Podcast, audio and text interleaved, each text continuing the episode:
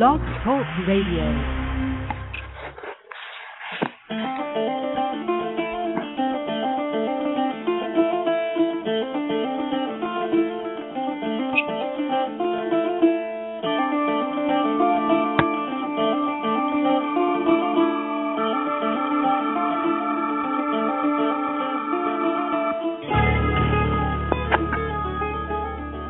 Hello, hello, hello, hello, hello. It's our first show of the year. You are listening to Auralingus with Tymber Dalton on Blog Talk Radio. Intelligent but dirty. Welcome to my first show of the year. It is Sunday, January 2nd. Um, yeah, that's right, January 2nd. uh, still recovering from New Year's. Well, not New Year's Eve, just New Year's in general. Just, uh, I'm also trying to multitask with the chat room here. Lisa is writing, Ooh, I read an ebook where the bad guy got beat up and someone made him wear underwear out of duct tape. Do you think that would hurt? Well, only if it was the sticky side in and he hadn't had a Brazilian lately. Yeah, Jillian just said depends if he was waxed or not. Ouch. Um, that's a way to start the show. For those of you who are listening after the fact, there is a live chat room that pops up uh, during the show, and I'm usually back and forth with my chat peeps. Hey, chat peeps! I see Dorian and Jennifer and Jillian and John and John who's actually my husband, Lisa and Michael and Sherry and a couple of guests. Hello, hello, hello. Those of you in the chat room, remember that you're actually listening to a slight time delay because of the software. It's I think five to seven second time delay. So, and you can call in uh, area code three one zero eight six one two three four eight, or you can shoot me an email at tymberdalton at gmail dot com. That's timber with a Y, T Y M B E R Dalton at gmail dot com. Um, so let's see. New Year's. New Year's. How was your Christmas? We, uh, hubby and I spent at home, you know, pretty quiet watching the dogs destroy their gifts. We bought a couple of those PetSmart, uh, little cheapy, uh, um, gift stockings where you get like six toys for five bucks and they were half off and we throw them out there and then of course I had a couple of good ones like the Kongs and stuff and we watched them sit there and destroy them all in about five minutes flat. But actually they got a few still left. There's a ton of them all spread out all over the floor and stuff. So so they're enjoying their little their little goodies and I got hubby and I are working through a uh five pound basket of bloomer star chocolate assorted chocolate candy, which means that uh one of my New Year's resolutions is to spend more time on the elliptical machine now that my ankle is starting to finally heal up a little bit from when I sprained it back in October. Um, I'm getting a little brought across the beam for New Year's so far.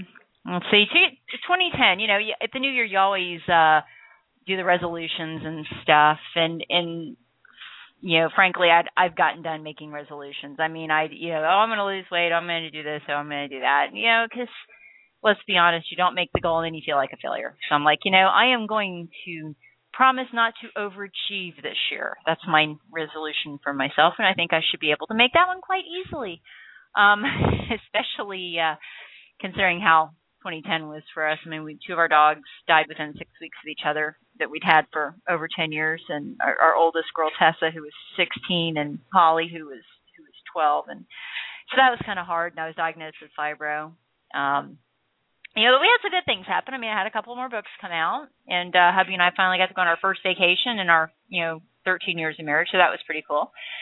Um, got uh, oh, oh, I, I, my, my highlight of of New Year's Eve, the last thing, one of the last things I did right before the clock turned to the new year was I actually got my navel pierced which was interesting. And then that was a first for me, having my navel pierced. And then um, another first for me is I almost fainted during the process, which was really odd because I don't usually faint, and it didn't hurt that bad. But uh thanks, Dorian. Yeah, I, in the chat room, thank you about that, Dorian. Yeah, we it, that was back in April, and that's actually uh, acquainted with the night that came out this year. I kind of wrote that about that. That that that kind of forms that, but yeah, that was hard, but it's nice that we uh no Jillian, I'm not sending in pics of my navel right now. No. um so yeah, that was interesting, almost fainting. That was that was interesting but uh, the friend was doing it and we were in a big bathroom and it at a house I mean it was clean. It was not like a, a public restroom or something. I mean, he's done a lot of piercing before and had the lights on and everything. It was just very hot and there were several of us in there and it, all of a sudden I was like, Ooh, I don't feel too good. And uh I nearly nearly That? Yes, yes. I got to meet Dorian in person. That was cool. That was very, very cool. Um, Dorian and I got to have dinner together. She took me and Heavy dinner. I got to meet her and her hubby and and President, and that was absolutely wonderful. That was fun. Um, do do do do do do. So, oh, I'm big into crochet right now. Doing a whole bunch of crochet projects, and uh, Jillian, I have pictures of man trains. Well, then send them to me. I'd like to see them. Um, doing a lot of crochet projects. Um, finished a couple of them so far, which is actually pretty good for me. Um, with the fibro and everything, I get cold real easy, so I'm making myself a bunch of fast uh, berets and matching little scarves and matching um fingerless gloves to keep myself warm with these freaky weather we've been having. I spent a good chunk of last week in bed. We had some hideously cold weather down here in Florida. We actually had frosting and hard freezes. So guess what? When your your your produce prices start going up here in the next couple of weeks, that's because it froze here in Florida, in Southwest Florida. Um, so yeah, that's that's what happened. But anyway, so uh, enough of rambling. Again, if you want to call in, you can. 310-861-2348. Tonight I'm going to talk about self-publishing versus independent publishing or traditional publishing even. Uh, to start with, a lot of people don't understand how hard it is to get a book published traditionally.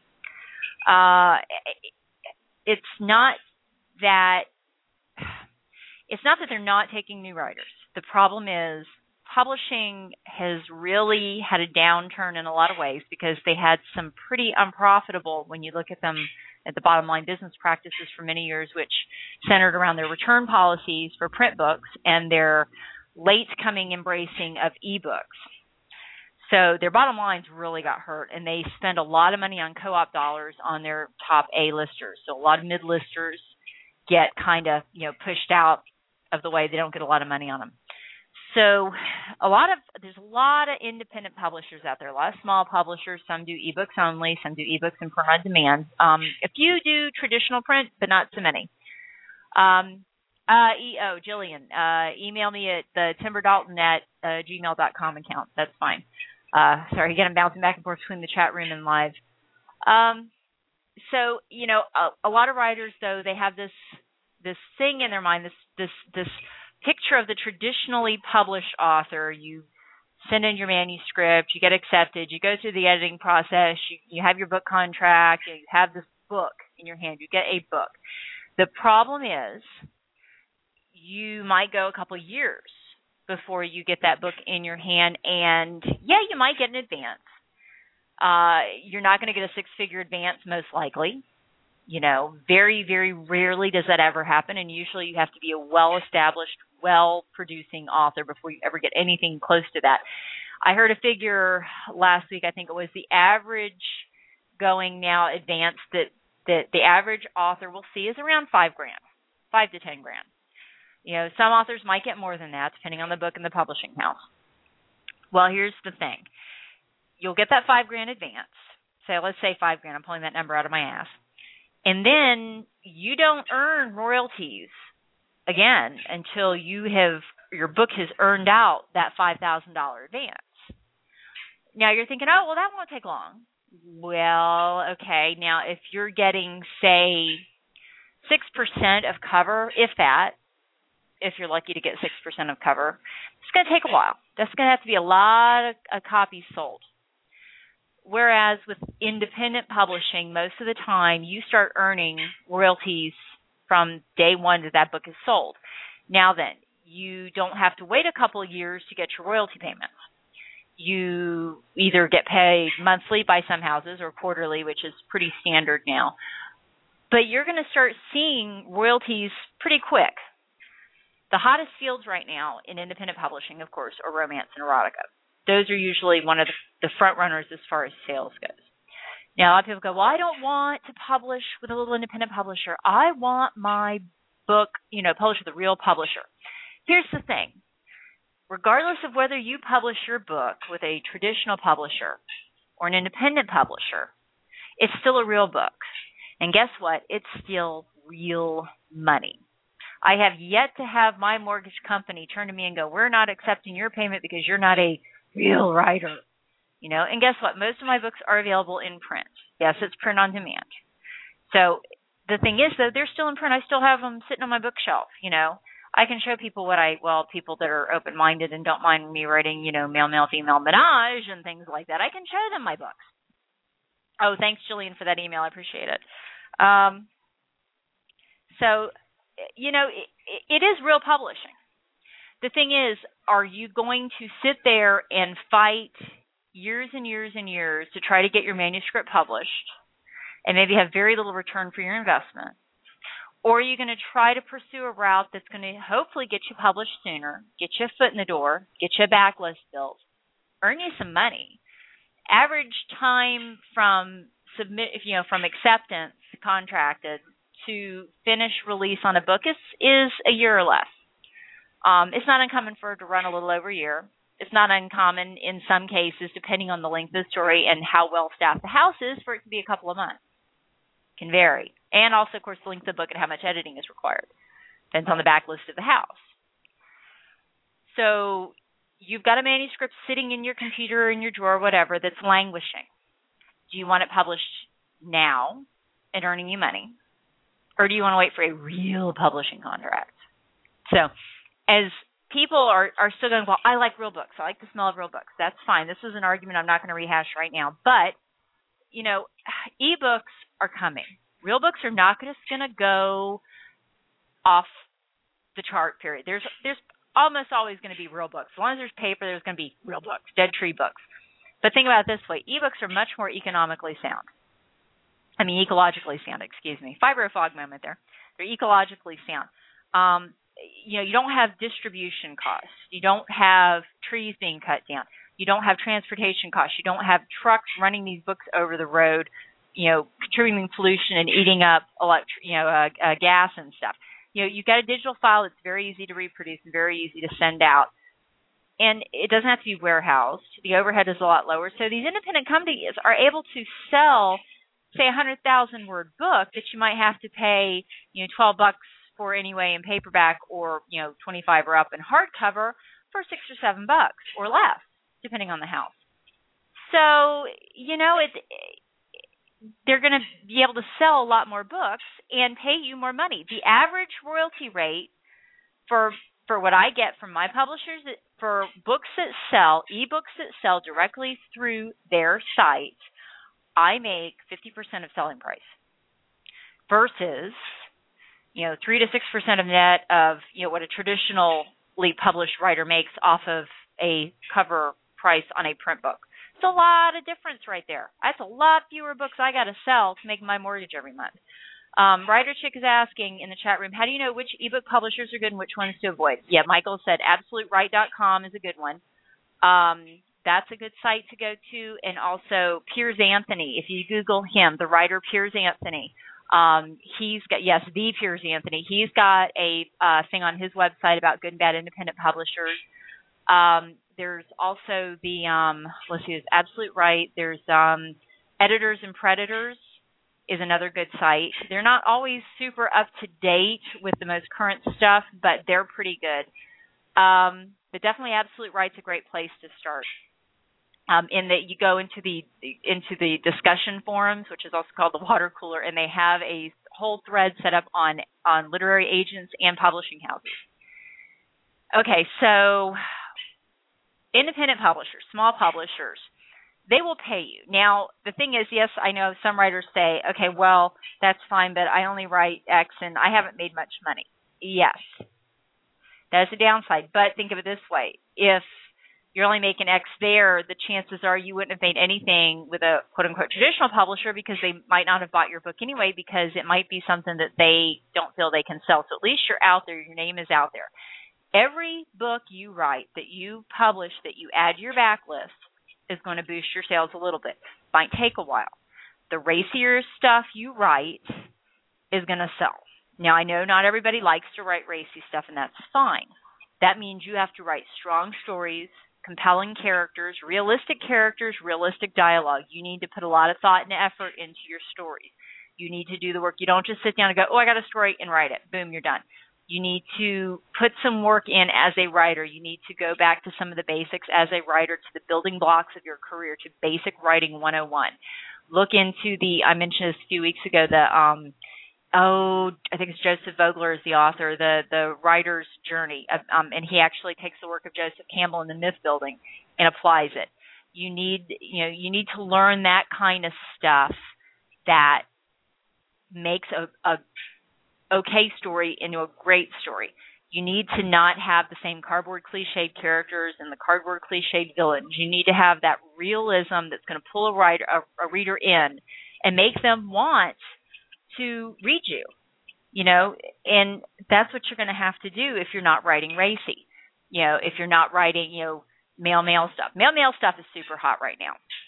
Uh, BDSM is is pretty hot. Uh, paranormal is always hot. Um, there's different genres of paranormal that kind of fluctuate, whether it's shapeshifters, vampires, zombies. I see a lot of zombie stuff right now, which I haven't read any of it yet, and I need to because I'm still wondering. Okay, how do you work that? Uh, that sounds pretty interesting. How do you work a zombie in there? Um, you know, there's a lot of people that want to self-publish. I want my books out now, or I've you know, submitted to a couple of places and I keep getting no's, so I want to get it published. Okay, here's the thing.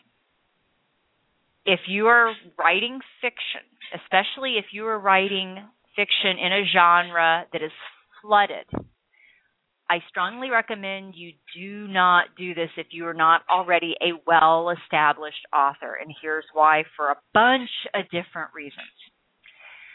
One, you have to have the ability to self edit or pay a good editor to edit you. I'm not talking you go through it one time on the computer and boom, it's out the door. I'm talking you need to spend a couple of months printing this thing out and redlining paper copies having other people go through it for you multiple times to work this thing out. You don't just go one edit, boom, out the door. You cannot do that. I've seen a lot of people that think they can do that, and I've seen a lot of poorly written self published fiction. And the thing is, some of it could be good, except they didn't know their theirs from their theirs and their twos from their twos, and they wrote then instead of then, and just tons of errors like that that make you go, this person is not serious about writing because they screwed up. Yes, you will have, you know, the occasional screw up edit in any kind of even even the big publishing houses. I've picked up books out of Barnes and Nobles or Books a Million, and you know, every once in a while there's going to be a typo. You, it's almost impossible to eliminate all typos because even though you think you've edited them all out, sometimes when you're editing, you accidentally edit errors in. It's unavoidable. However, when you get horrible, bad grammar, and you think you're doing okay, the problem is, you know, you might surround yourself. Your mom may go, "Oh, this is great." Your sister might say, "Oh, this is great." Your hubby goes, "Oh, this is great." Well, you know what? They might be telling you it's great. Yeah, it might be great, but your grammar might suck, and they might not know their twos and twos and its and its and theirs and theirs also. And when you publish it, you're going to wonder why people are giving you bad reviews on Amazon.com and saying you can't write. Well, everybody else thought it was a good story. Well, yeah, it might have been, except you screwed up, you know, because you were too anxious. Now then, that said, self publishing is great for a couple of things. It's great for nonfiction, especially extremely niche writing. I made a living for a couple of years self publishing nonfiction. I was publishing software tutorials for embroidery digitizing, for palette PE design, generations, for origins, for embroidery magic, and um, there's another one I did too. I, I did that because at the time there were very few people doing that, and I was actually teaching the classes live at a store. And all my customers, who most of them were were older, were going, "I wish I could take you home with me. I wish you could write a book." Well, I wrote a book, and I wrote another one, and I kept writing them. And basically, it was I was writing the material I used to teach my classes and selling them. So I would do that. I did some for Zencart. Uh, I did a couple others and I made a living doing that. You know, it wasn't a super duper Stephen King living by any stretch of the imagination, but it allowed me to work at home and not have to go out and get a secondary job and help, you know, supplement my husband's income. So that was great. And then eventually, I, and I also did other things. I you know, did journalism. I wrote articles. Um, I did newspaper freelancing. So I, I, I've done editing. I've I have had a lot of experience. I've had 25 years of writing related career behind me. So I got a lot there. Just saying uh, you know, if you if you're an avid reader and you decide, oh, I'm going to write a book, and you've never written a book before, guess what? You really need to run it through the ringer before you decide, oh, I'm just going to throw it up on Amazon.com. You're not going, oh yeah, that's the bird. Yeah, I have the, I got the bird. Sorry, AJ, I got the bird going and the and the the uh, washing machine going there. Yeah, this is live radio, and my bird for some reason is not shutting up. Margarita, go to bed. Yeah, now she's mad at me. The bird's mad at me. Um, so anyway, that I'm in my bouncy chair. I got a bouncy chair for uh, one of these bounce ball chairs for me for my back and and ho- hopefully to help with my fibro pain. And I'm I'm sitting here bouncing on it, so making some noise with that too. Um, so back to back to what I was saying. Um, nonfiction. That's a perfect venue for self-publishing. I publish all my tutorials on my own website and through lulu.com for print versions. And you that's great. You know, and again, I had the ability to self-edit you know, and I had my husband who's also has a lot of editing experience professionally. He he for several years was an editor at a daily newspaper, and before that, he spent several years as the editor in chief of a you know of a, a biweekly news magazine. So I mean, he's got a lot of editing experience. Now with fiction, while it is tempting as is a new writer to go, okay, I'm going to go on Amazon and put this up and self-publish. I don't recommend it for the reasons I've stated. Also, promotion. You are unknown. You are a wash in a sea of literally millions of other books out there, not just from Amazon, but of independent publishers and other resources. Who's going to find you? Who's going to see you? You can self promote all you want to, however, you have to self promote the right way. I see a lot of people on Amazon, a lot of new authors, they go up onto you know the website and they go oh read my book read my book read my book. Well they put it in these threads where somebody's asking about highlander stories and they might have a futuristic sci-fi romance. Oh you might like my book. Well no they won't because they're looking for a highlander romance you know?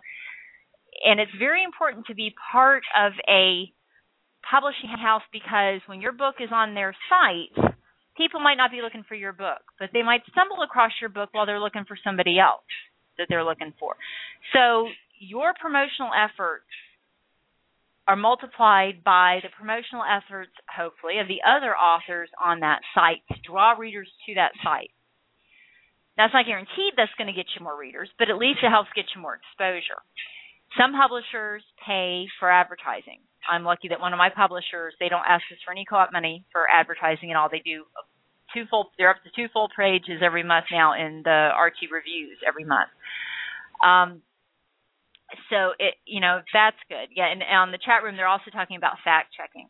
Um yeah aj yeah if you take that bouncy ball and build a large pet square around it. Yeah actually i've got i've got the uh I'm, i've got the bouncy ball in the chair frame right now but i'm bouncing. I think my necklace is is jingling.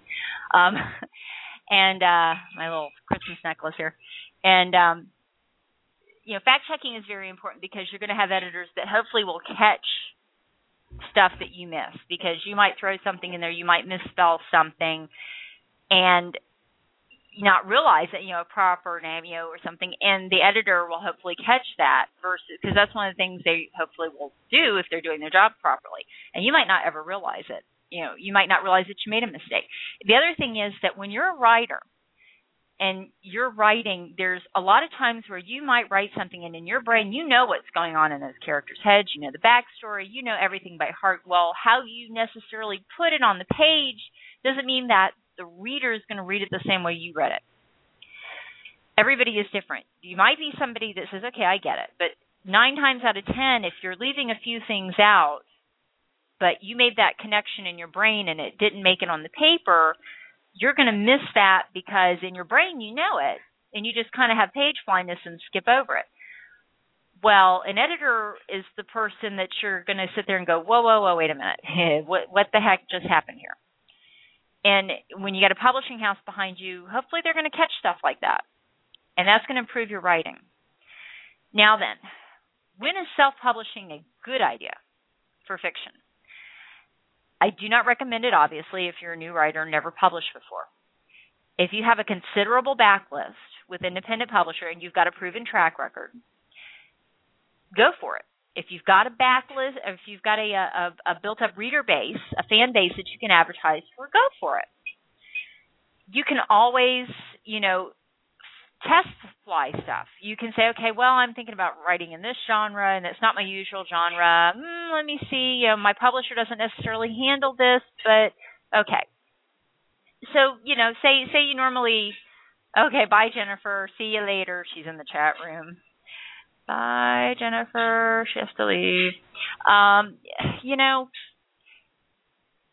if, say say you normally you write you know racy stuff, but you have an idea for a young adult book.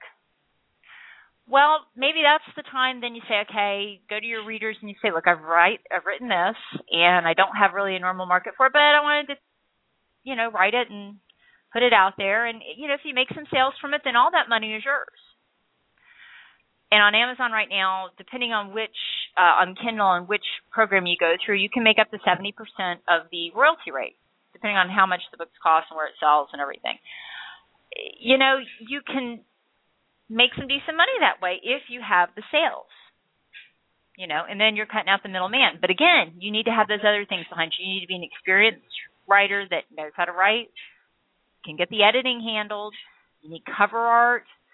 You need to be able to do the promotion you know, you need to make sure you've got a good product and you can't just write something and two days later throw it up on Amazon and say, okay, I'm going to publish this.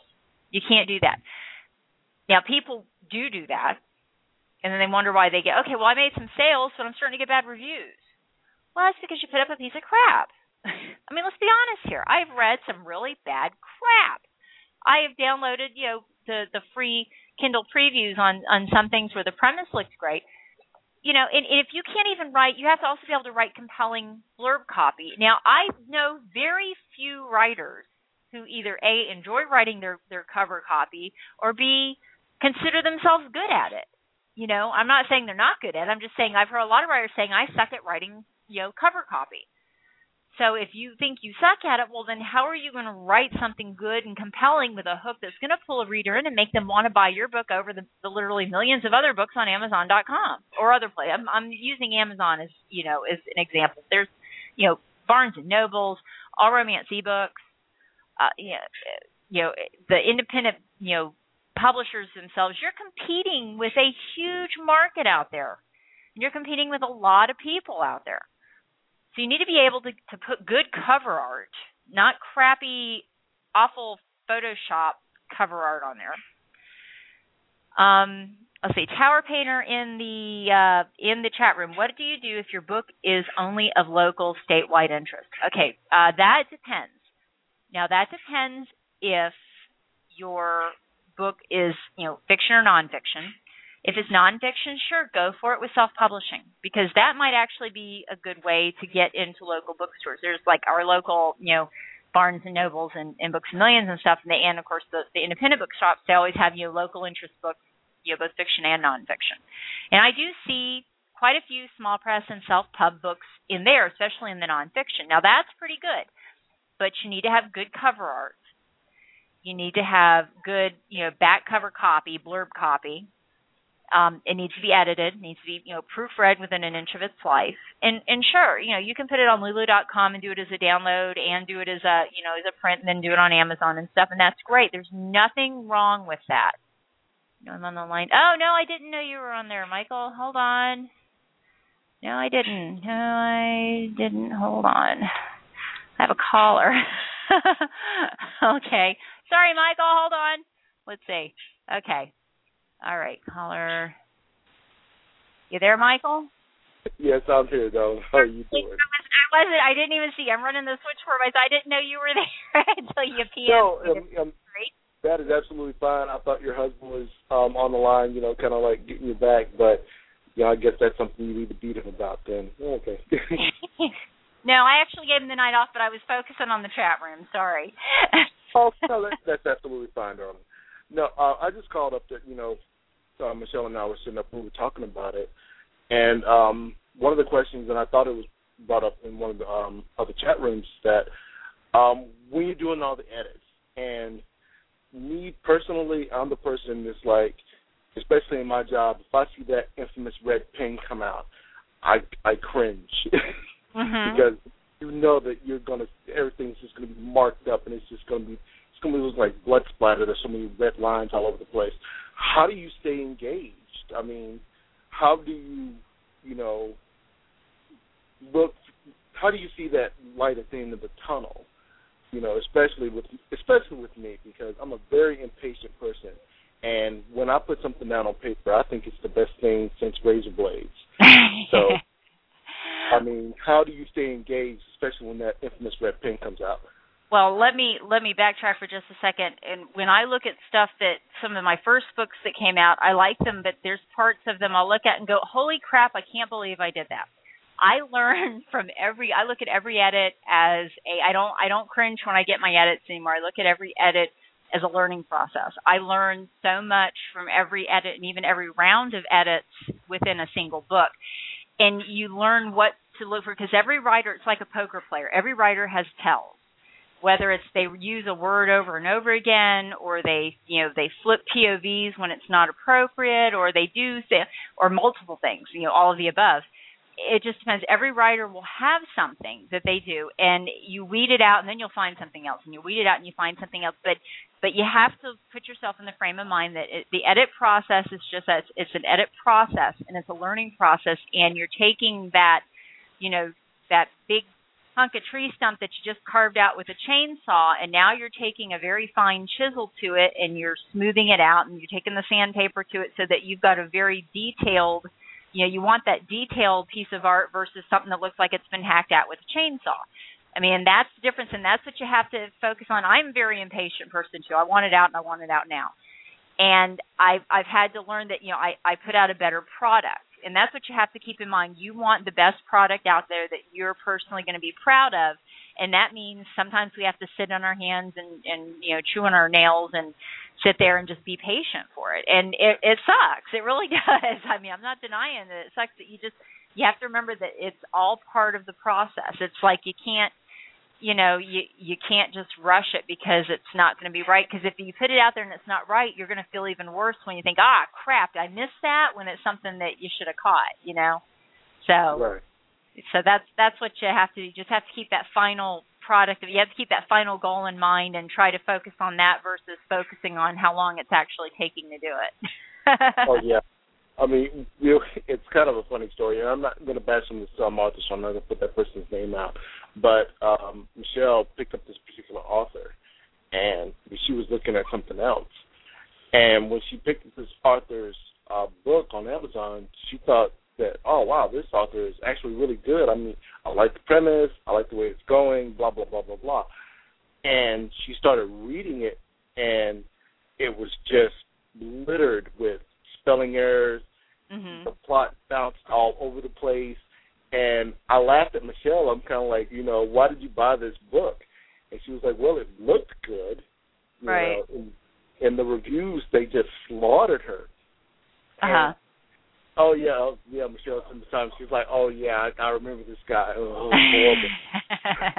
and uh, so, so to me, I mean, even though, well, for my for my job perspective, well, um, let's see, my job, uh, military information support operations, which is pretty much psychological operations. mm-hmm. And we are taught early on in that job that you have to have a thick skin in everything mm-hmm. you do because you may think you may have the product in the war. All you have to do is just get it out there, and everybody will stop, and everybody will listen to what you're saying. Mm-hmm. And next thing you know, it's that infamous red paint design that just gets X'd out, X'd out hell. Oh so yeah. I'm and I was sitting up here and I'm like, wow, that was like really stunning that this woman put herself out there like that, Mhm. and it was just incredible to me. And I, So- I've seen a lot of writers, a lot of newbie writers, especially ones who've never been through a, a solid critiquing process before. And I've done. I, I should also back up and say I, I went to the, the Internet Writing Workshop. It's internetwritingworkshop.org, and they're free. And I've been I over the space of ten years or so. I was a member several times there, and I sent several of my books through the Novels-L. Um, it's an email list, and you submit like a chapter at a time or so, and other people critique it. And I I always tell newbie writers go there, and you're going to do two things. After the first round of critiques, you're going to realize you're not nearly as good a writer as you thought you were. and after and after three months, you are going to be a much better writer than you ever thought you would be. And it's not just because people critique your own writing, because not every critique you receive is going to be valid, because some of it is subjective. However, to me the benefit is not just seeing what people critique that you missed, but it's also seeing how other people critique because you also critique other people's work. And that's part of it to me, it's to see how other people critique other people's work and go, okay, well I didn't look at it that way or yeah, that's something I missed. And so you learn about the editing process by seeing what other people do. It's not just what you pick up and do, it's what other people pick up and do with other people so that that kind of takes some of the emotional element out of it as well and um, a tower painter in the chat room um, just said, I guess I got to find someone to proofread my work. Go to internetwritingworkshop.org. They also have a um, they have a nonfiction workshop as well that's all free, so you can go there. That's a great place to go. Um, but yeah, it's it, you know it, that's a great place to start, and I learned a lot there. In in when it comes to like reviews and stuff, the first time I got a bad review, um, I realized I'm like, hey, I'm a real writer now. I got a bad review, and it sucks to get bad reviews. I'm not saying it doesn't, but you know, to me, it's like I always tell writers, you know, when you get your first, just look forward to getting your first bad review and laugh it off. Yes, you got to have thick skin about it because the thing is, if you've put a book out there that you're proud of, that you're happy with, that other people have rated you positively on, your your publisher obviously has faith in you. Then you know, yeah, you have to have a thick skin not everybody's going to like what you write. I can have a thousand positive reviews and a negative review. I mean, and some people are going to genuinely not like what you write, and some people are just going to be stupid and not read the blurb copy and go like I had somebody review one of my books going, "Well, I like you know menages, but I don't like all this BDSM stuff." Well, on the back blurb cover, it actually it said this book contains da da da da da da da da. da. I mean, it had a whole laundry list of what the book contains, so obviously they didn't read before they bought the book, you know, that kind of stuff. So you know, you're not going to please everybody. So yeah, you do have to have mm-hmm. thick skin, but it's all learning process and it's all good. It's all part of the growth process of being a writer. So it's it's oh, yeah. it's just what you got to go through. oh, okay. Because one of the things that one um I forget I think it was either you or another author that um Michelle and I we follow periodically. Mm-hmm. Um, this person would come on there and just lambaste the um the book in, in its entirety and would do that consistently. It was like they would follow the author all just through the entire series of books and just like wreck them for no better reason. Now, when somebody does that, I mean, I mean, granted, with me, it's all about a thick skin. I have to have a thick skin. Just, mm-hmm. you know, I've got gotten that over, you know, years and years of getting my ass kicked. But two people who are um, dabbling in this and one make this career, should they let that one person, you know, dictate how they want to run their business, how they want to run their writing? If they're all, if this one person consistently follows them and just wrecks them in the reviews. Mm-hmm. I mean, should, well, should that one should I mean, should they let that one person dictate how they want to write? No, they shouldn't because you need to write. You have to write first for yourself if you're not happy with the book you're writing, then it's kind of pointless to write it. And then B, you when you focus on that, the people that like what you're writing and like the style of writing that you do are going to follow you. Not everybody like I mean, I've got some people that love my menage stuff but they don't want to read my tamer stuff. I have some people that love my menage stuff but don't want the BDSM. I have some people that love BDSM, but they don't want to read, you know, the other stuff. So some people love my, you know, male female stuff. They don't want to read anything with the gay elements in it. So it's it, right. You're not going to please everybody. So basically, you just write the stories for you, first of all, because you have to be. If you're not engaged in your story as the writer, it's going to show in the work. It really is, and it's not going to be a good product. And the reader is you're not going to sell it to the reader. Basically, as far as selling the story itself, you know, as they're reading it, they're not going to be caught up in it because you need to be caught up in the story that you're writing. And the problem is that you know a lot of writers go, "Oh my God, I need to write this, this, this, and this, and this." No, you need to write for you. You need to write what makes you happy. Now that's different from saying, "Well, okay, you know, grammar, basic, fundamental issues like that, and having plot flaws and inappropriate, you know, point of view shifts and things like that. That's different. Now the the story itself. That's we're talking. You need to have, you know, a structurally, fundamentally sound book, but you know, you need to write a book that overall you're happy with. You know uh-huh. what I'm saying? You, you, you see right, what I'm right. saying about that? I mean, because I've seen some newbie writers that go, "Oh, I don't want to change a word of it; it's perfect." Well, no, it's not. it really is crap. You know, it's a good premise, it's a good start, and it's a good, but you need to, you know, tidy it up. And I mean, I'm the first to admit I I love my editors.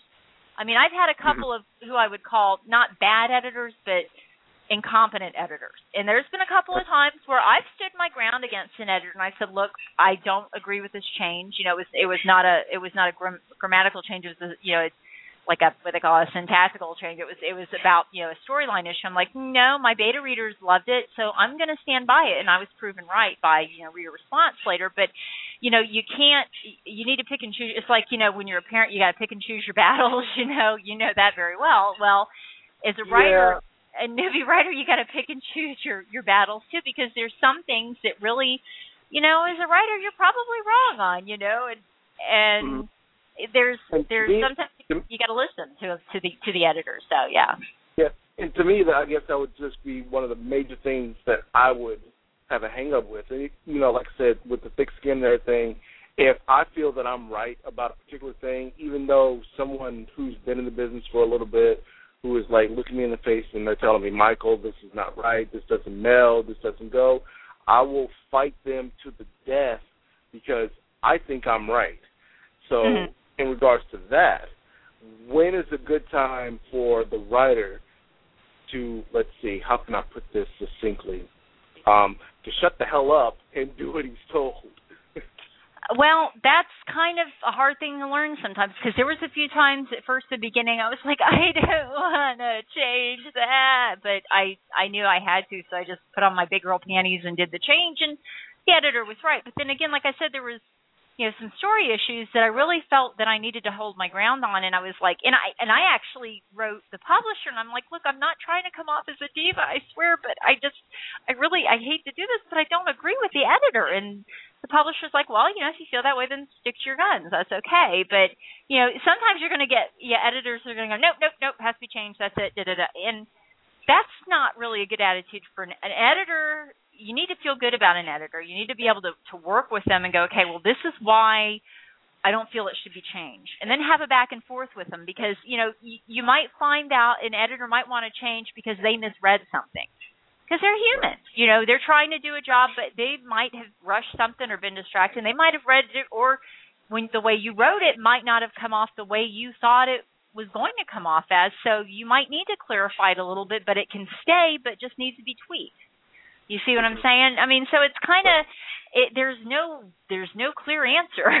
there really isn't because it's all you know it's all it, it's you know it depends on the situation.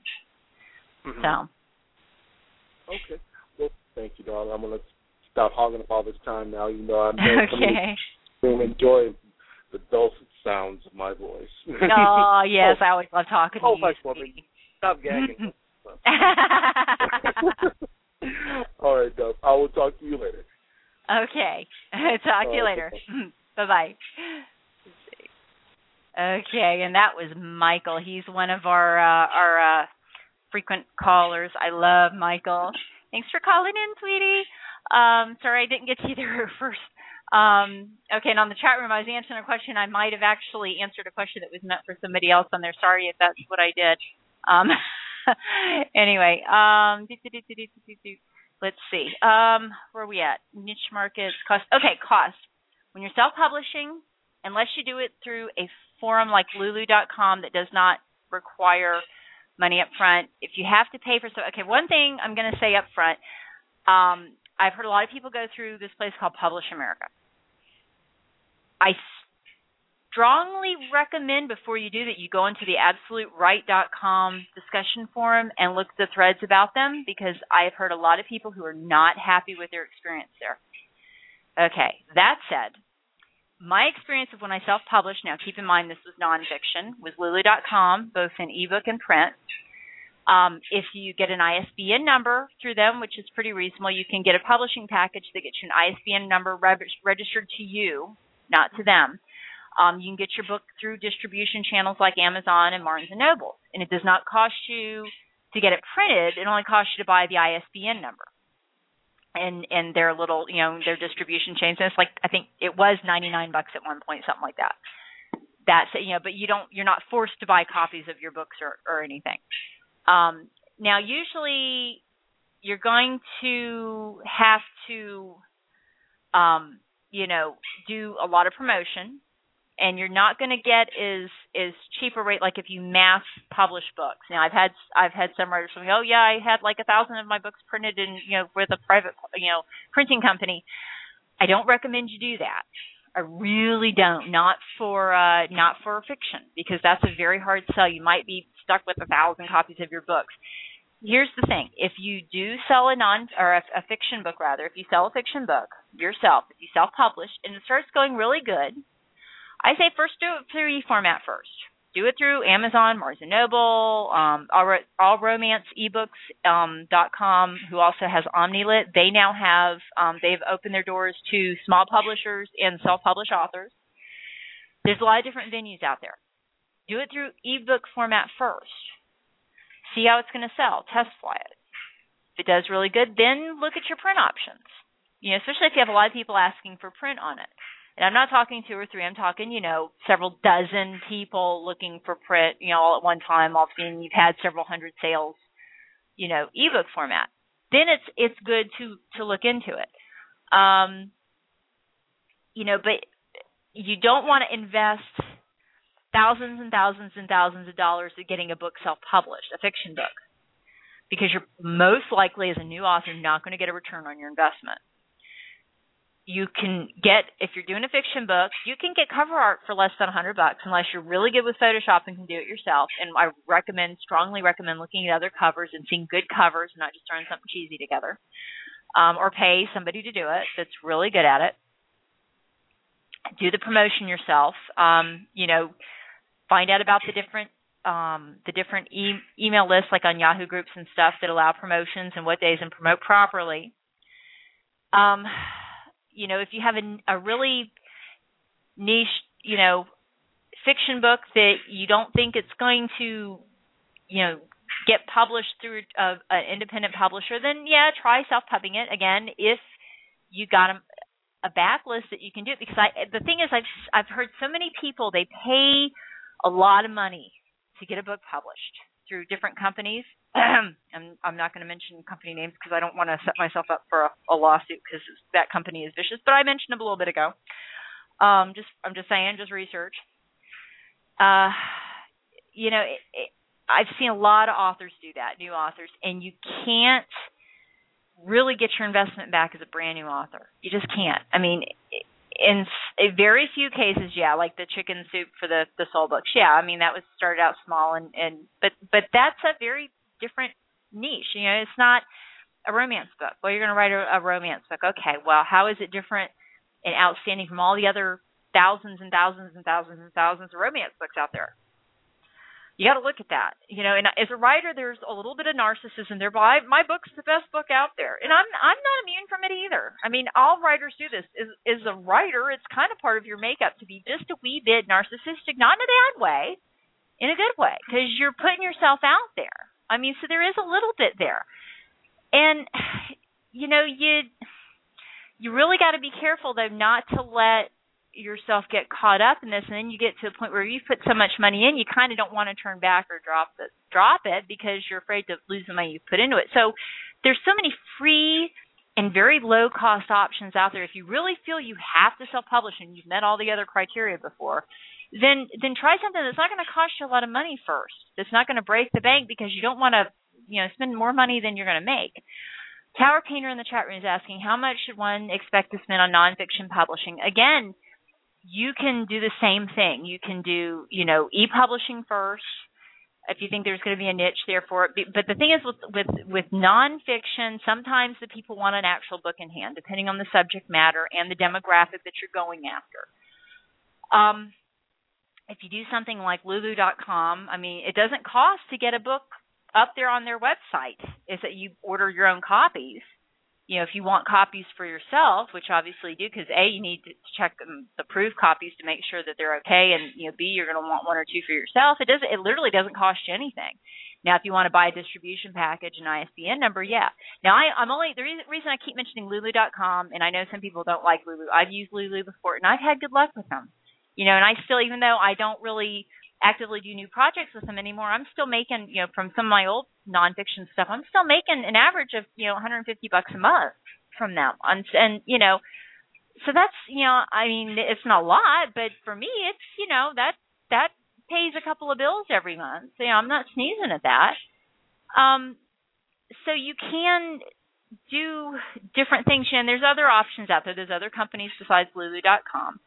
Um, you could also approach if you know nonfiction. If you if you talk to like any, for example, say it's a thing you know local history, and there's a you know maybe a business that the the family that runs the business has a you know a lot of of history in the area. I mean, you might be able to talk to them and say if they'd be willing to, to sponsor for like maybe a mention in the book or something. You know, like you know this was you know um oh what's the word I'm looking for? God, fibro fog moment here. You know, um not sponsored by, but um was you know underwritten by so and so. You know, that's an option too if you need to if you need to print the copies up front. Um, look for local publishing companies too. Now, like in Sarasota, we live south of Sarasota, but there is a a publishing company in Sarasota called Pineapple Press, and they publish a lot of fiction and nonfiction Florida-based books. In fact, I think their whole catalog is is exclusively Florida-based. So, look around in your state, you know, to find out there might be a small publisher that um, you know that is interested in your subject matter so you might be able to go a, a, a traditionally, albeit independently published route, you know, for, for your nonfiction. Um, you know, there's so many different variables out there. It's hard to address everything, and we've only got nine minutes left. And uh, yeah, I've been I've been trying to go through. You know, the pros and the cons. To sum it up, for you know, self-publishing, you have to you have to be able to back up what you're doing. You have to be able to edit, get good cover art, good cover copy, um, you know, you have to have a good project uh, product. You need to have a reader base. You know, if you're going to take that chance. So really, you should be published first if you want to do that, because if it's very um, you know, if it's it's very niche and you don't have a, an established reader base, you know, you might sell a few copies to friends and families at first, but really you're you're going to get lost in the masses. You got to do a lot of promotion. Um, independent publishing yeah, you're you're more beholden to somebody else because they have house style and house standards. You know, but you do have benefits there. You have benefits of you know you've got a, a staff behind you. You know, you don't have to put anything out. If you're that's another thing to remember. If you're published with an independent, if you're published with a legitimate publisher, a non-subsidy, non-vanity publisher, you pay nothing unless you're buying author copies. You pay nothing. They pay you. The money always flows to the author.